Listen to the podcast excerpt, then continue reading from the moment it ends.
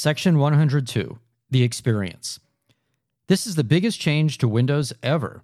Walt Mossberg to Julie Larson Green during an onstage demonstration of Windows 8, June 2011.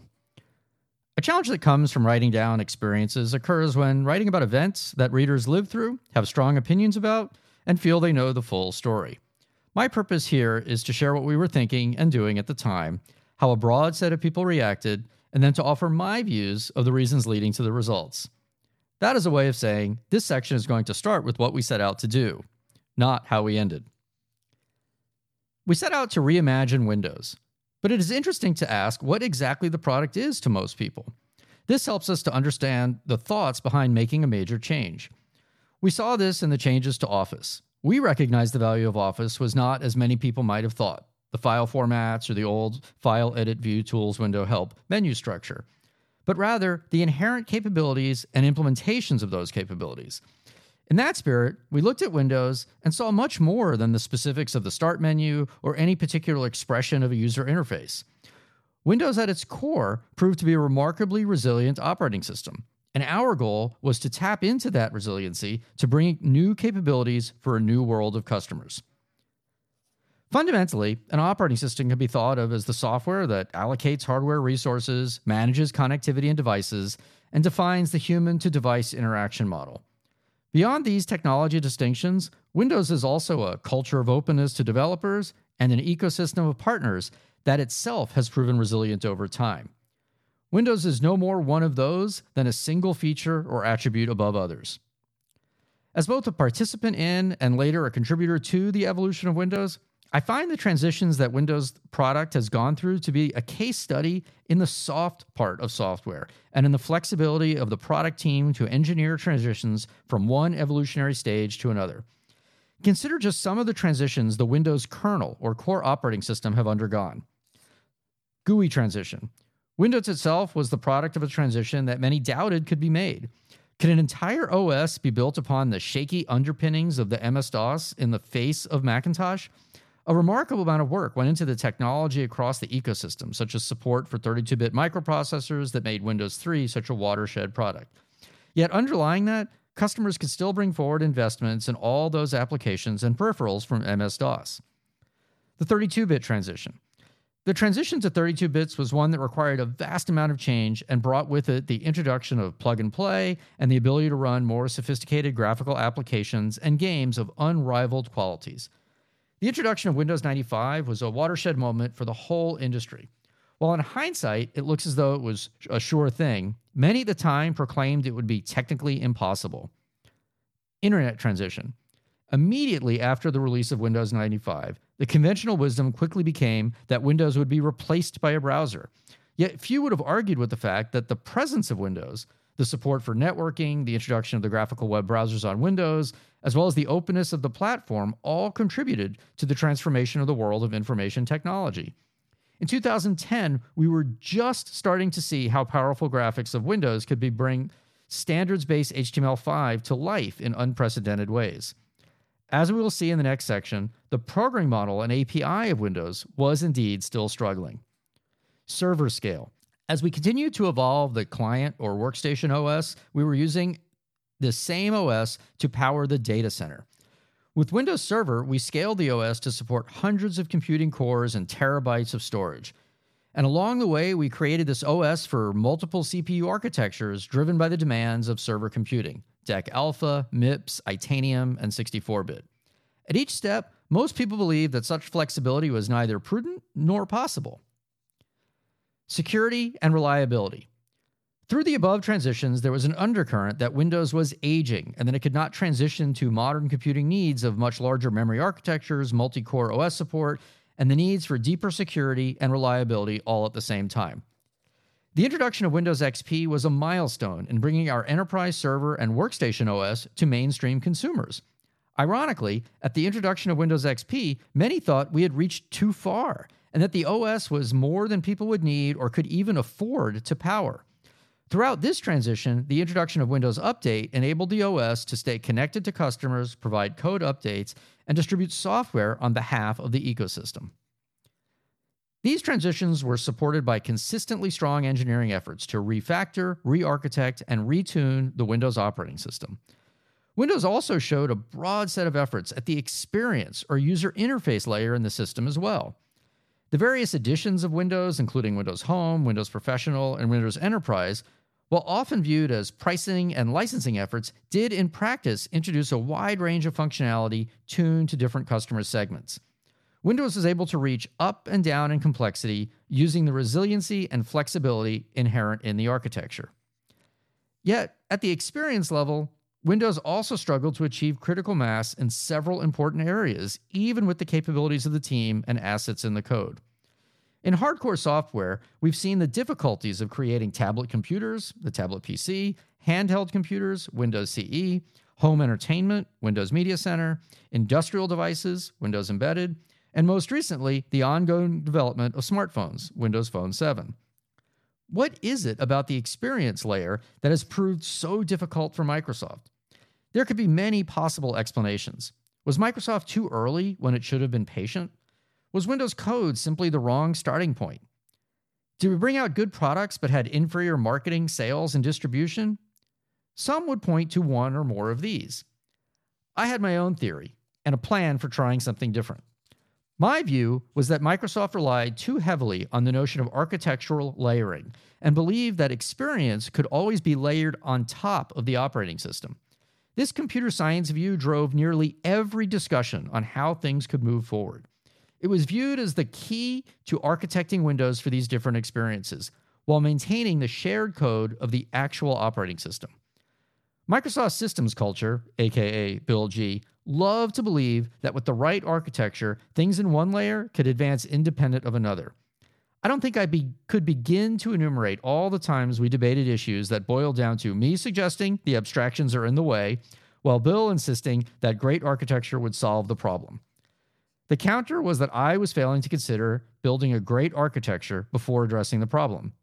I was merely suggesting that we might uh, end up spending 90% of the time on 10% of the problem. In my heart, I am an apps person, as I've noted many times.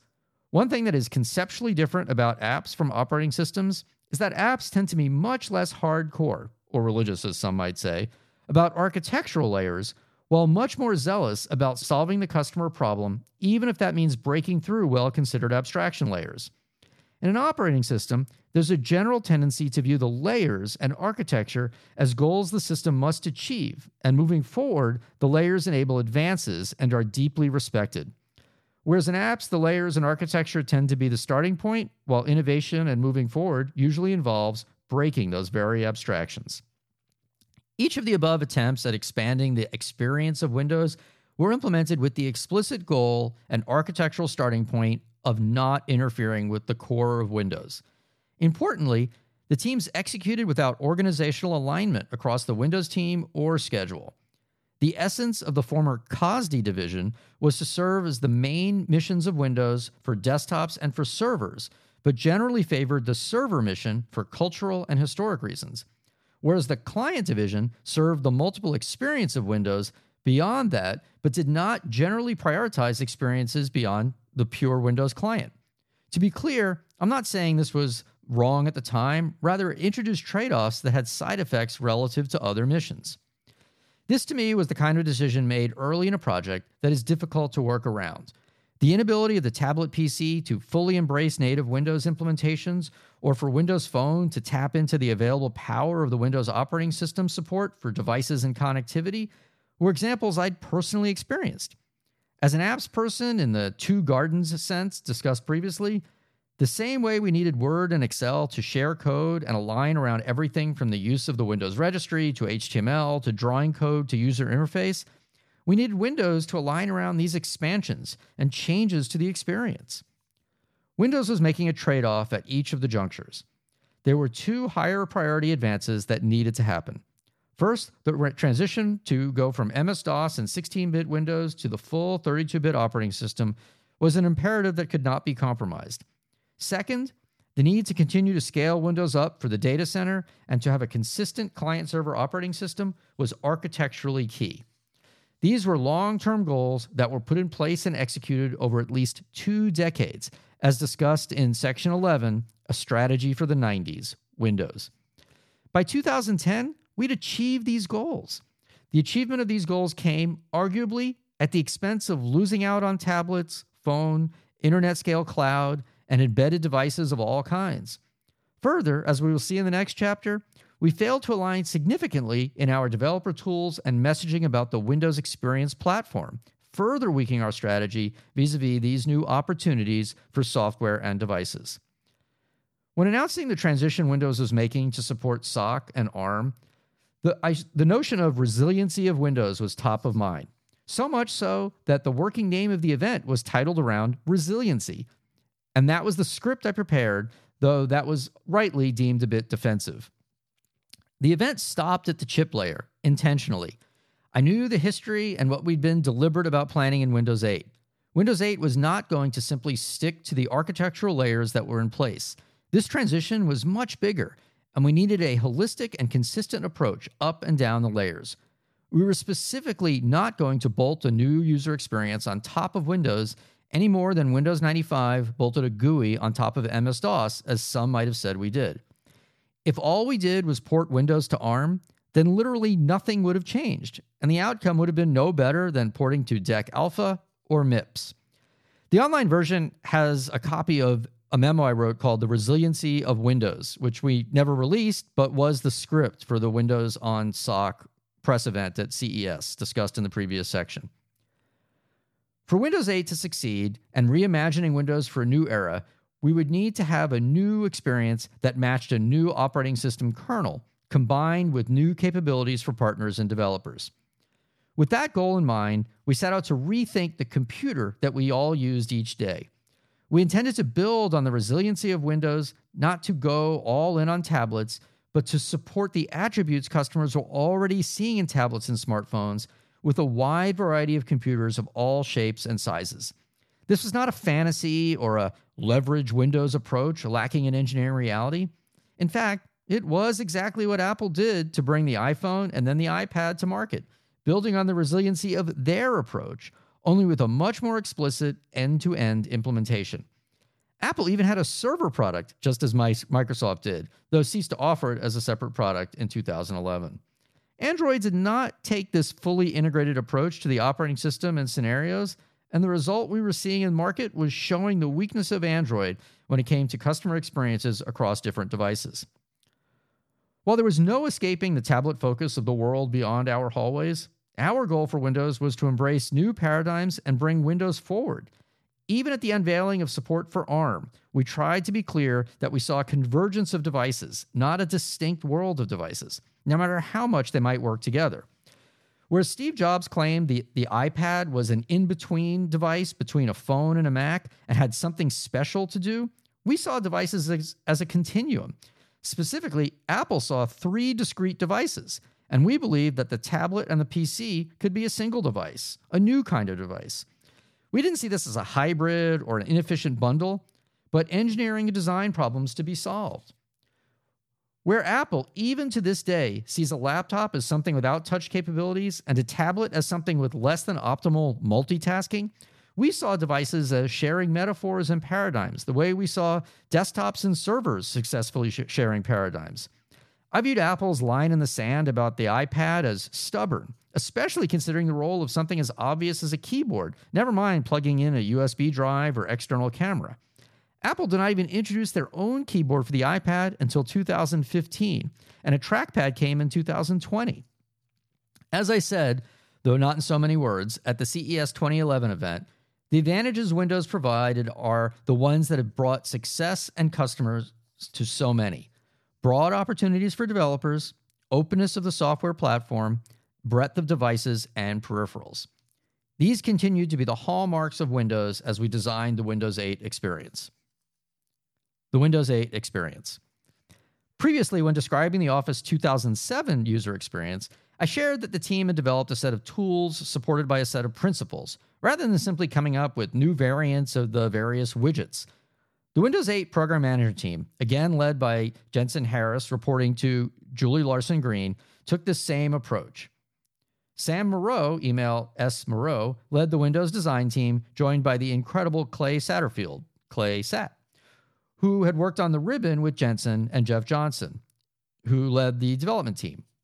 Given the breadth of this effort, it feels awkward to call out only a few, but at the same time, these members of the team were the force behind the work. When something new is introduced as a replacement for a standard, there's a tendency to look at what is different and to believe in a whole new cloth approach to design.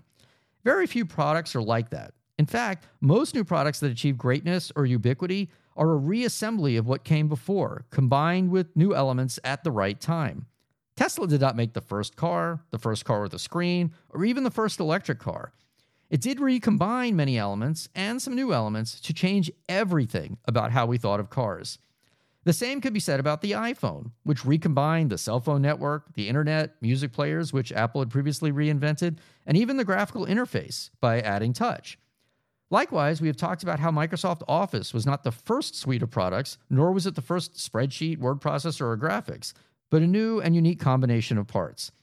The common thread is that at each juncture, the new product was also substantially different from the old, established leader, and diverged from where the experts thought the market was heading.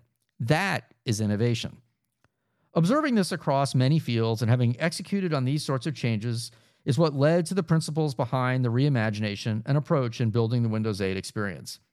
The Windows 8's principles infused the design of the entire product, from packaging to advertising and more. These principles included do more with less. Windows simply has too many ways to do the same thing, and too often, too many things required to do one thing. The Start menu is there to launch programs, but you can't switch between running programs that way, and all you can see about a program is the name. Then there's the taskbar, where you can switch between running things, find recently opened files sometimes, and even execute some commands for an app. Then there's the notification tray on the taskbar, which is sometimes used to launch programs, sometimes used to tell you innocuous information, and sometimes used to control important features like the sound volume or Wi Fi.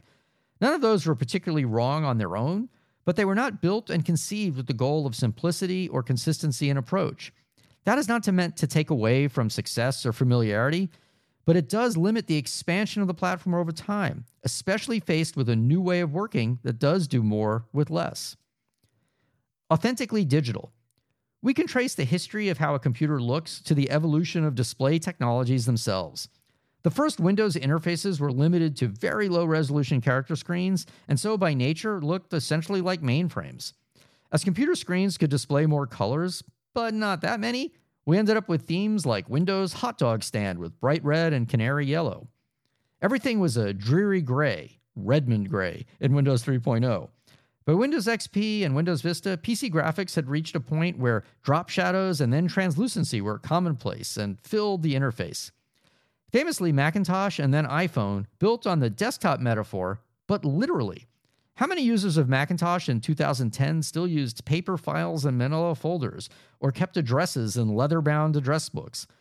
The Office Save icon is one thing, but it wasn't as though Word had fired off a ding at the end of every line or required the use of correction tape to backspace.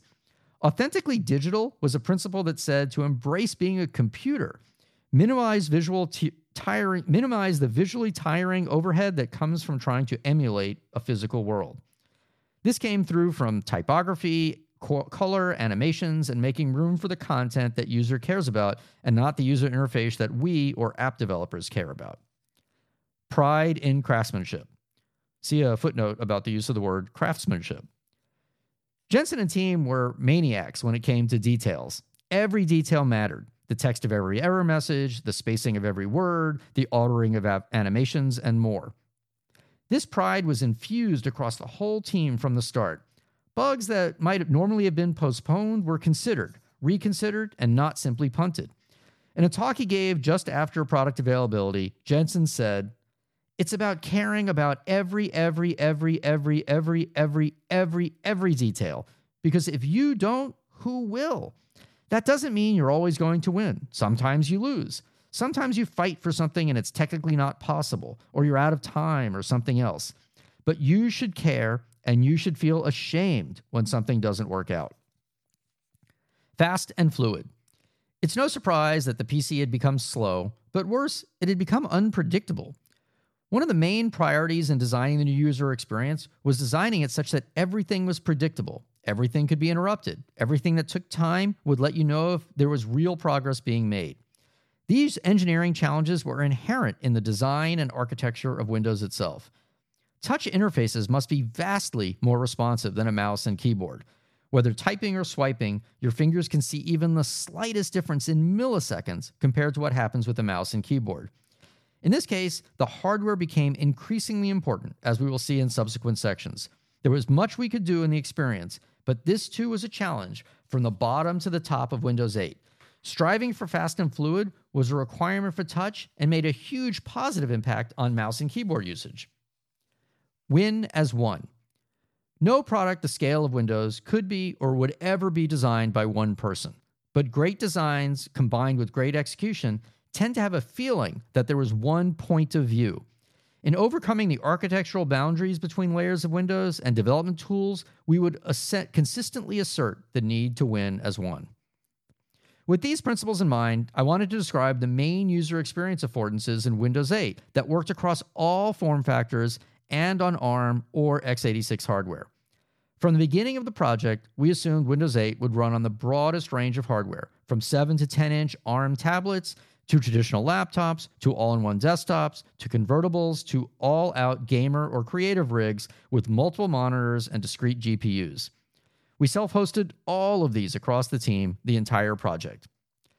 The affordances described below, the Metro style interface, included the following elements the start screen, live tiles, the touch experience, charms, and the classic Windows desktop.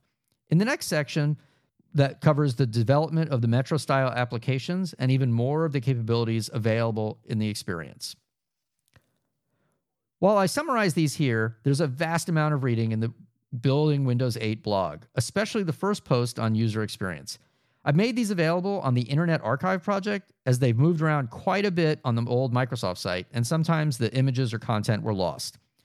The online version has one specific blog post, the Building Windows 8 user interface entry, but it also has a PDF containing all of the Building Windows 8 blog posts. It's quite big and exhaustive and exhausting. The first thing everyone saw in Windows 8 was the new start screen. Technically, many would see the new boot screen first when powering on a Windows 8 device, which, as part of our pride and craft, was an area of intense work throughout the whole ecosystem, including partners.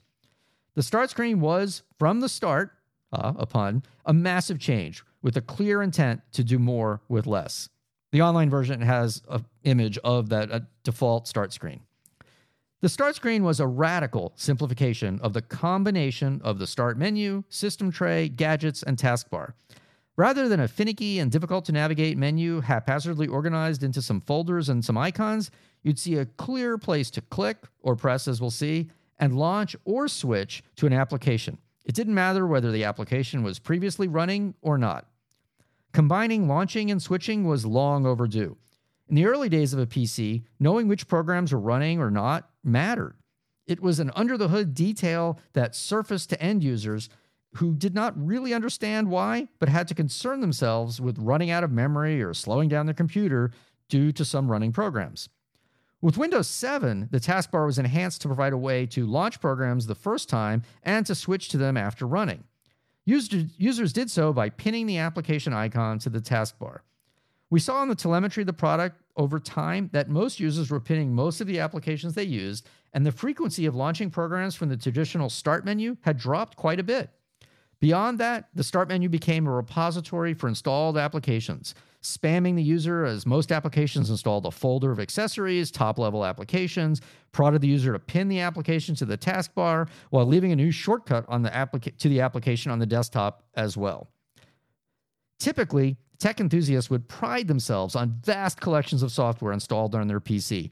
Often they spent considerable time arranging, categorizing, and organizing their start menus. This extreme in use cases is not uncommon in, the so- in software and poses a design challenge. How does one design for a broad base case and an extreme case that often comes with substantial complexity for the base case? The online version has some examples of crowded start menus I found via Google search. In practice, however, the design of the start menu itself began to fail at both the extremes of smaller and more portable devices as well as the increased usage of large monitors with high resolution displays running greater than 1080p of high def TV. The start menu had a sweet spot of screen size and resolution that was common on desktops almost a decade earlier. As typical PCs loaded ever more software while not dramatically increasing screen size, even the out of box experience of the start menu turned into a dexterity test of up, down, left, right navigation. New large screen monitors demonstrated the challenges of a menu design even further as the pixel distances to move to the small targets of the start menu increased. The trend was clear which was the screens would soon improve beyond what a good deal of Windows software was capable of handling gracefully, and that would not substantially improve. The start screen took over the screen to provide a surface to do more with less, while also acknowledging that a very small menu with a difficult to navigation paradigm had hit a proverbial wall. The launch screens of phones and tablets were showing another way that rapidly became the most used experience for more people. Still, when I saw the iPhone launch and the apps organized as an endless grid, my first reaction, speaking to Julie Lahr at the event, was to ponder how long it would take Apple to add folders. By iOS 4 in 2010, folders were added. That followed a period where people would just endlessly futz to organize apps by personal folders, by App Store categories, or sometimes by just color. Then in iOS 15 in 2020, Apple added the App Library, which is a way to list all the installed apps alphabetically while providing for search and launch. Windows 8 would skip all these intermediate steps in 2012. The design of the start screen included folders, arranging apps in any preferred order, and an all applications view. There was also a search command for apps. Additionally, when the start screen was visible, simply typing would invoke the search command. When Mark Zuckerberg of Facebook visited and I showed him Windows 8, this particular feature resonated with him immensely. This was just before their pivot to mobile, but at the time, he just pushed on launching the browser from there by just typing a URL. The funny thing was, we considered that we're a bit reluctant to add more entry points to launch, quote, the default browser. Taking all these features together, we exceeded the capabilities of the combination of the start menu and taskbar and did so by reducing the number of concepts required to understand. Located deep in the Windows 7 taskbar was a notification area, the third capability integrated into the Windows 8 start screen. This area had become somewhat of a dumping ground for a wide array of always available tools, from the volume control to connecting to Bluetooth devices to sort of a mini application that served to notify users of some important information, such as stock quotes, weather, or other information sources. Windows Vista had also introduced gadgets, which were an enhanced form of mini applications to show information such as news headlines and the like. We chose to significantly expand this capability with live tiles. The easy to press launching and switching buttons could come to life with useful information available at a glance. We went a step further and made it easy for developers to add additional tiles for users of an application to pin additional information to the start screen, called secondary tiles. This is a feature initially on Windows Phone 7 and enabled pinning of a single contact or stock quote to the home screen. This capability made further customization of the start screen possible. Again, something not possible with the combination of the start menu, taskbar, and notification area in any system wide manner. The start screen was naturally navigated with a mouse scroll wheel or a trackpad or using keyboard arrow and page keys. The start screen itself was always available, just as the start menu was always available, which was to press the window key on the keyboard. Pressing a second time returned to whatever window was visible before, exactly as on the start menu. In this sense, the start screen behaved like the start menu did, except it filled the whole screen. It was sort of like using a netbook, though absent the dexterity required for a 10 inch screen. The online version has some close ups of the tiles and the start menu and start screen. On hardware with a touchscreen, the touch experience comes to life. Perhaps no other element garnered more attention as it was the defining characteristic of the new tablet era and the exper- implementation detail that Apple used to define the iPad as a distinct device from Mac. Our view was an expansion and decidedly course correction from Windows 7. Touch was now central to the experience as we baked it in across the whole PC experience rather than bolting it on. However, the touch experience was designed to succeed when it was required, be there when desired, but not in the way otherwise, or not present at all if the hardware didn't support it.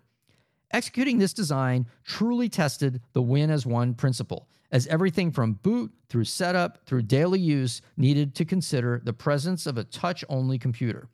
Even the tablet PC assumed a keyboard would be needed to be plugged in at times. The team created what they called a touch language to describe how the design would feel to users.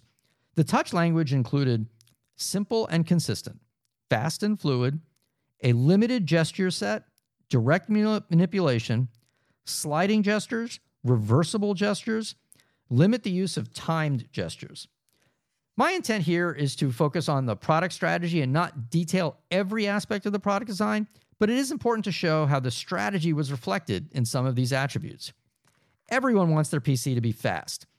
As described in the principle, fast and fluid, we aim for a new level of performance. The change in hardware to high pixel count screens and higher screen refresh rates meant that much smoother interface was possible. The introduction of touch created the imperative that the interface be much faster as well. The intimacy, and that's the right word, that one feels with a device using a touch interface is much deeper. The way your finger connects with the user interface elements is not just about speed, but how objects move with your finger. The ecosystem like to refer to this as sticks to your finger level of quality. How swipe or tap or drag feels matters immensely. Engineering this experience involved all layers of the system and a deep understanding of how the elements of applications, the buttons, lists, and icons on the screen, interact with content. When the mouse was pioneered and implemented in the first Xerox PARC computer, it had three buttons. Initially, the concept of chording, like in a piano, was a key part of the design. Paul Allen thought that was too complex and limited the PC mouse to two buttons. Steve Jobs thought even that was too complex, and Macintosh had only a single button. Paul hated that.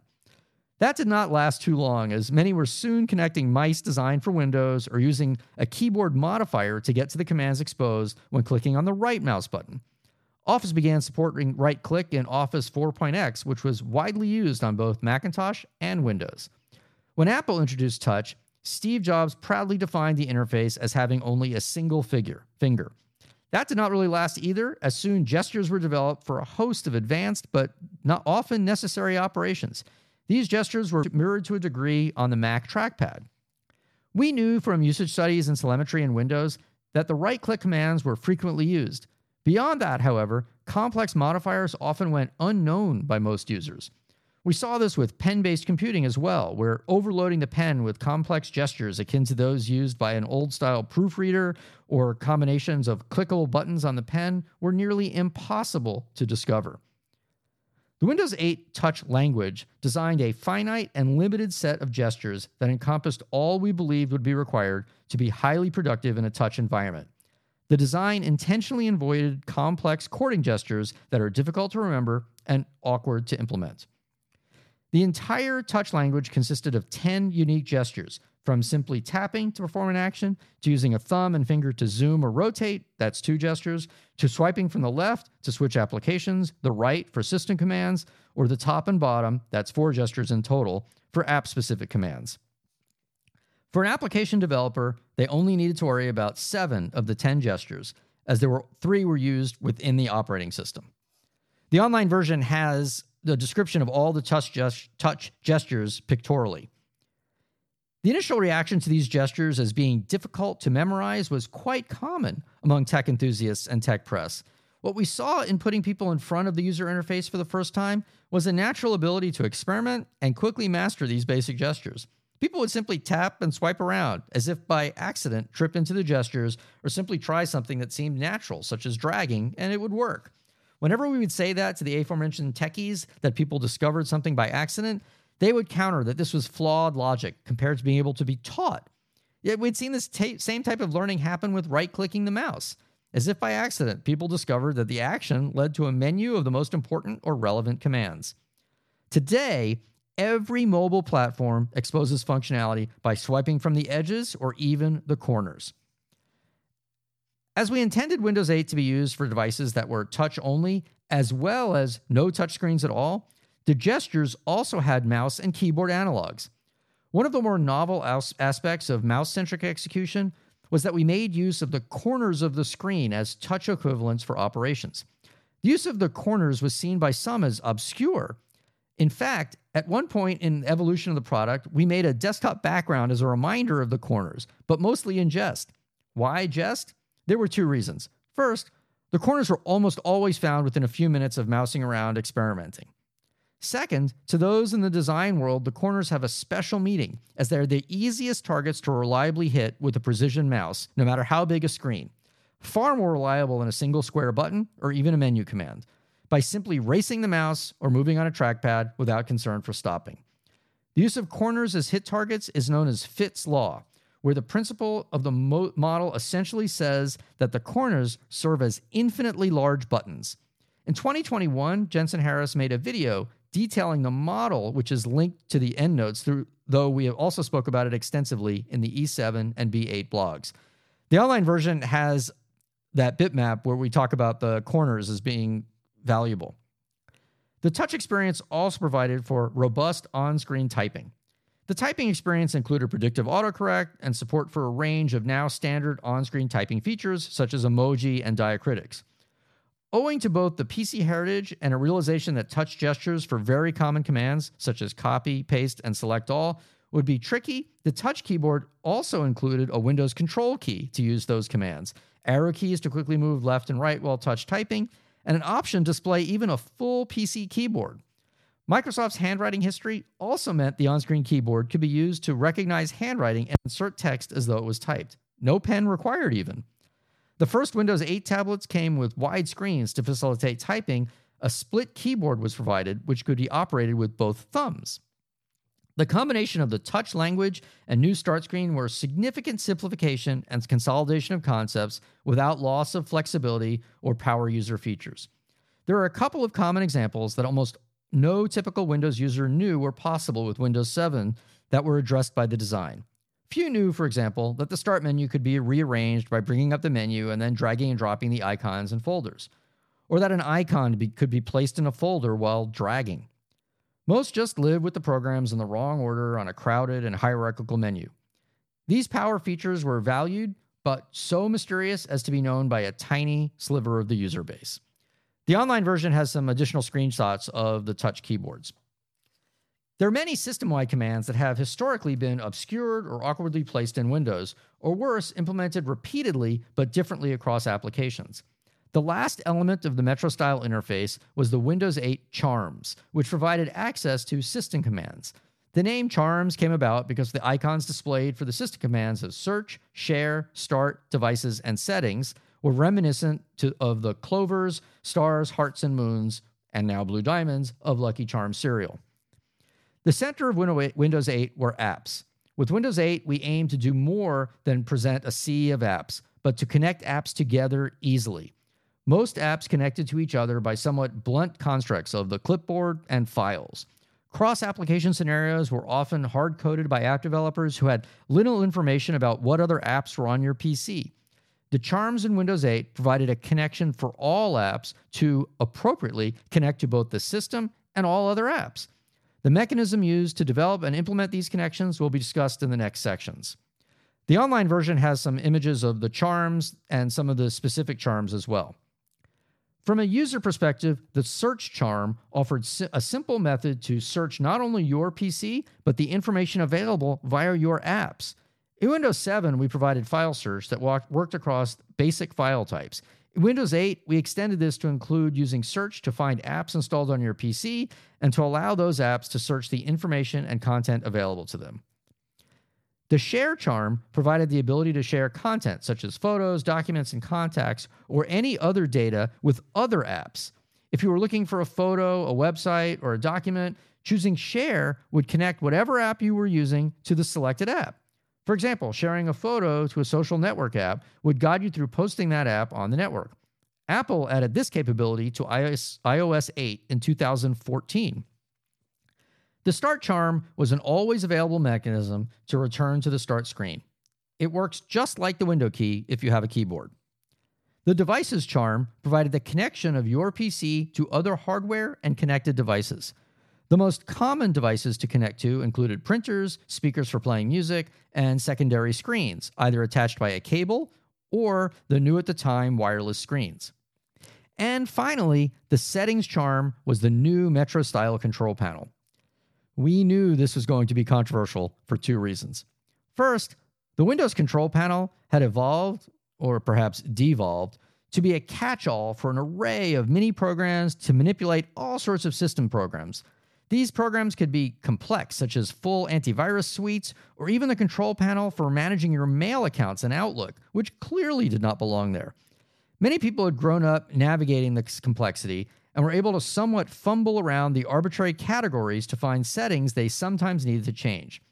The Windows 7 control had, panel had a search feature, but it was difficult to deliver on the promise because so much of the control panel was provided by third parties and the vocabulary of the control panel amounts to a set of inscrutable technical terms unknown to most. The online version has a screenshot of the settings and control panel options in Windows 8.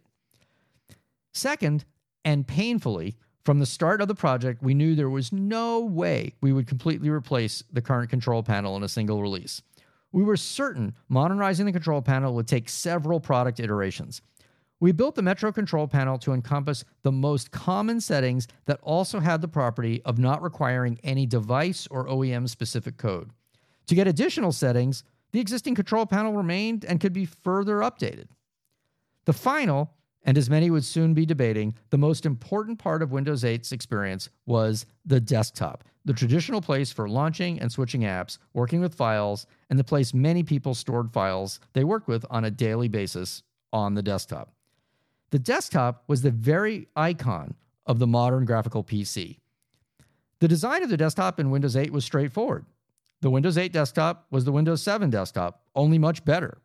We improved the taskbar, file explorer, window management, task manager, file copying, multi monitor support, virtualization, and more. We even did what we could do to embrace touch even more than we did for Windows 7. The scope of improvements in the experience of the desktop computing in Windows 8 was probably greater in terms of developer hours than in Windows 7. The reason for this was straightforward. The desktop was where customers run millions of existing, powerful, familiar Windows programs that were designed for mouse and keyboard Office, Visual Studio, Adobe Photoshop, AutoCAD, and many more. This widely used software continued to be feature rich, powered the bulk of the work people were doing on their PCs at the time. Browsing and mobile apps all but took over home and consumer computing scenarios with a precipitous drop in the use of Windows apps for desktop publishing, photos, home finance, and entertainment. Many debated if the browser on the iPad was complete or powerful enough for these scenarios. Bringing the desktop forward, along with the metaphors such as manual discrete window sizing and overlapping placement, was a huge benefit when compared to tablets without these features. It was an explicit design goal of Windows 8 to bring this software forward, run it better than any previous version of Windows, and provide the best environment possible for these products as they evolved into the future as well. As the iPad grew in popularity, the interest in traditional desktop apps grew with it. Many customers, particularly in business, wanted the power of apps like Excel or PowerPoint to accompany them on their lightweight, long battery life, and travel friendly iPads. There was, sudden, there was a sudden rise in remoting solutions that might enable access to these tools. Unfortunately, the touch was a poor substitute for a mouse and keyboard to use these apps, as we knew from Windows 7. Apple believed it would be a matter of time until these apps were ported or reworked for the iPad. We believed there was a role for a better operating system to support this scenario. To some, the desktop was a thriving ecosystem rich with software capabilities. We certainly wanted to believe that was the case. In that spirit, we did not think of the desktop and the million, or perhaps millions, of Win32 apps as legacy. It was our greatest asset. That's exactly why, in the last section, the first question Intel Paul Otellini asked us when talking about ARM was if we ran x86 software. Specifically, we didn't view the desktop as legacy mode or old mode, but simply as an interface tuned to running Win32 software with a mouse and keyboard. It was pretty simple. The core questions we needed to answer during these early days was what if someone only ran desktop Win32 apps on a PC without touch? And what if someone mixed and matched Metro style apps with the desktop apps? We iterated almost endlessly on minute aspects of the design when it came to the main detail of going from the start screen to the desktop itself. We blogged about the design choices and discussed them in many forums as the software was shown more and more and got in the hands of the first users. The design settled on several core user interface elements. First, both desktop apps and Metro style apps were first class apps. The way we thought of this was that Alt Tab, the primary way desktop users switched between apps, showed every running app. We treated the desktop itself as a launchable app from a large tile on the start screen. This followed from the way MS DOS was launched from, the window, from Windows when Windows was introduced. Switching to the desktop was also available from the more touch friendly app switcher that was available while swiping from the left edge of the screen or mousing to the upper left corner. The desktop itself could be accessed by moving the mouse to the lower left corner, exactly where the start menu is located. A user that instinctively scrolled or tracked to the lower left and clicked would be brought right to the desktop. Perhaps the most visible example of the desktop and Metro style living together as equals was the way Metro style apps could be snapped to the desktop, mixing and matching as one needed. The existing desktop based Windows Snap feature introduced in Windows 7 received some enhancements as well and continued as expected, whether running only the desktop or with Metro style apps snapped as well.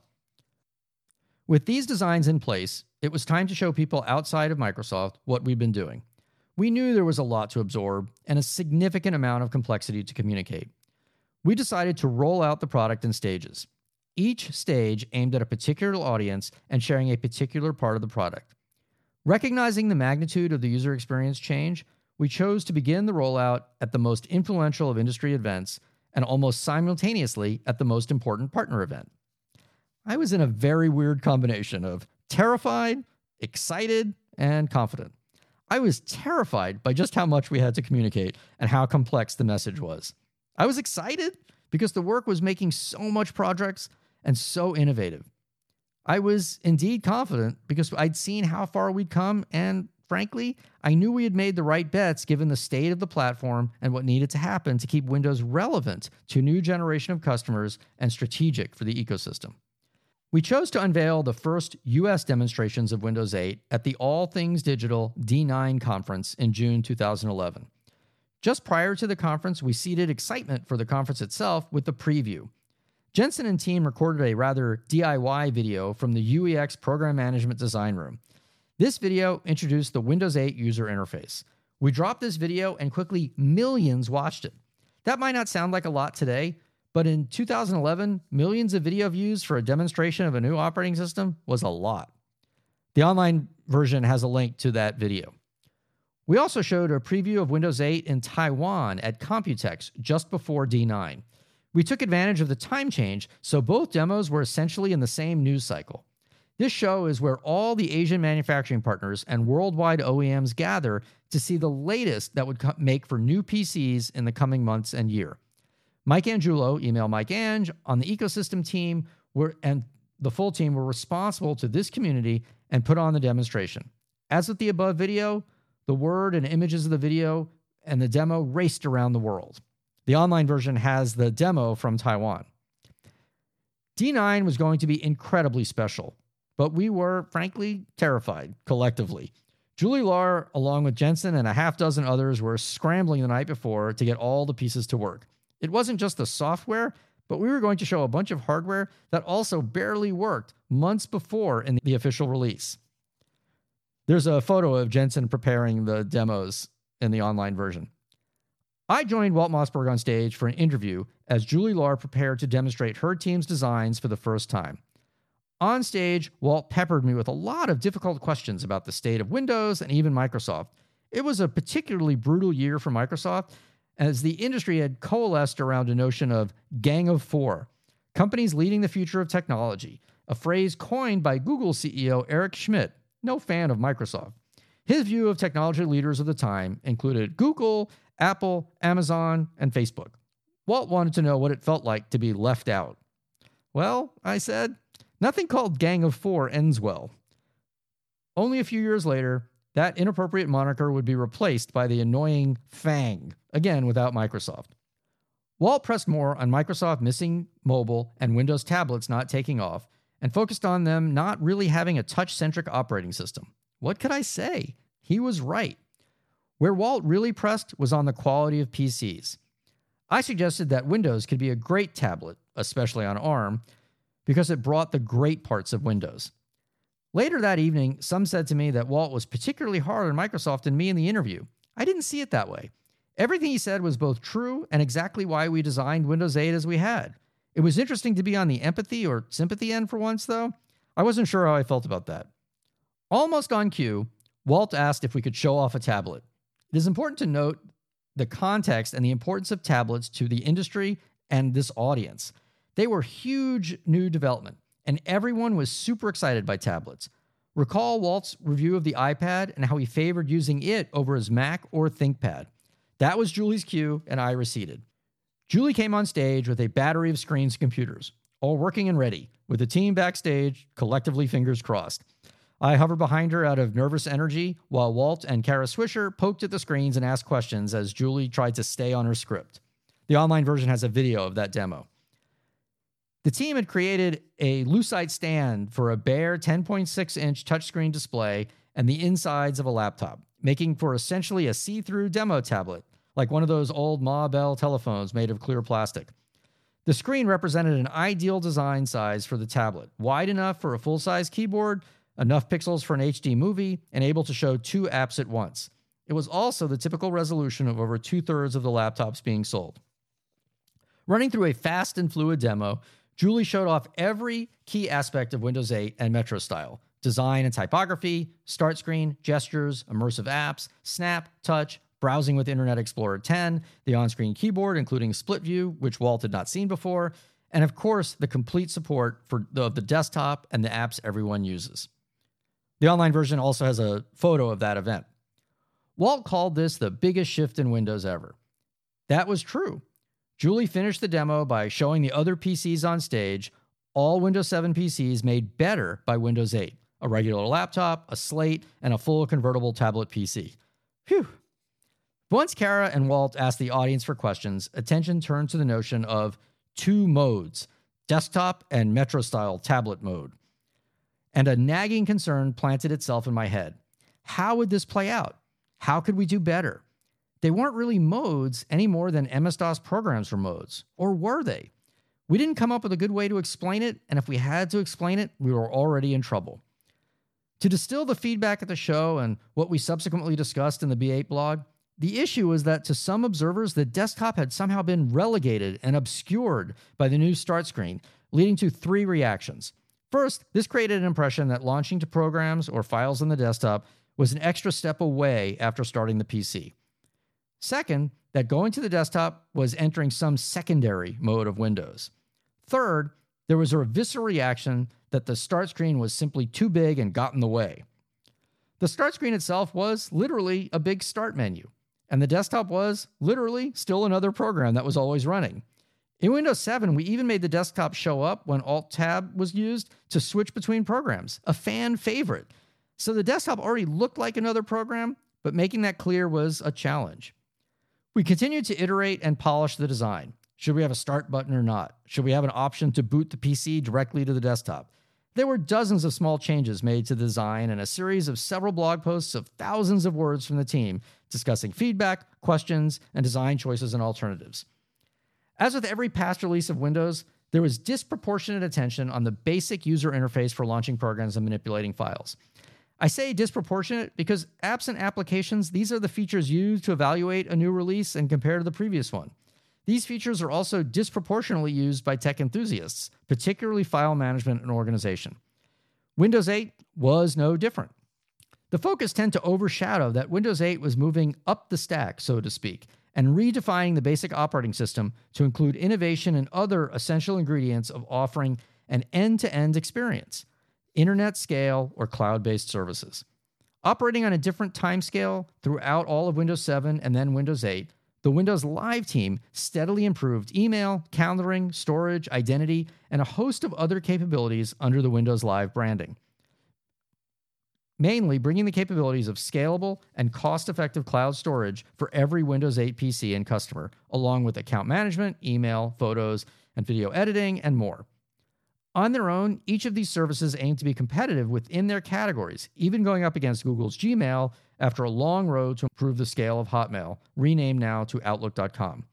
Even cloud storage, launched as SkyDrive in 2010 and then re- rebranded to OneDrive in 2013 due to trademark conflict, had essentially under the radar become an integral part of the Windows 8 experience for roaming files and settings across multiple PCs and mobile phones, including Android.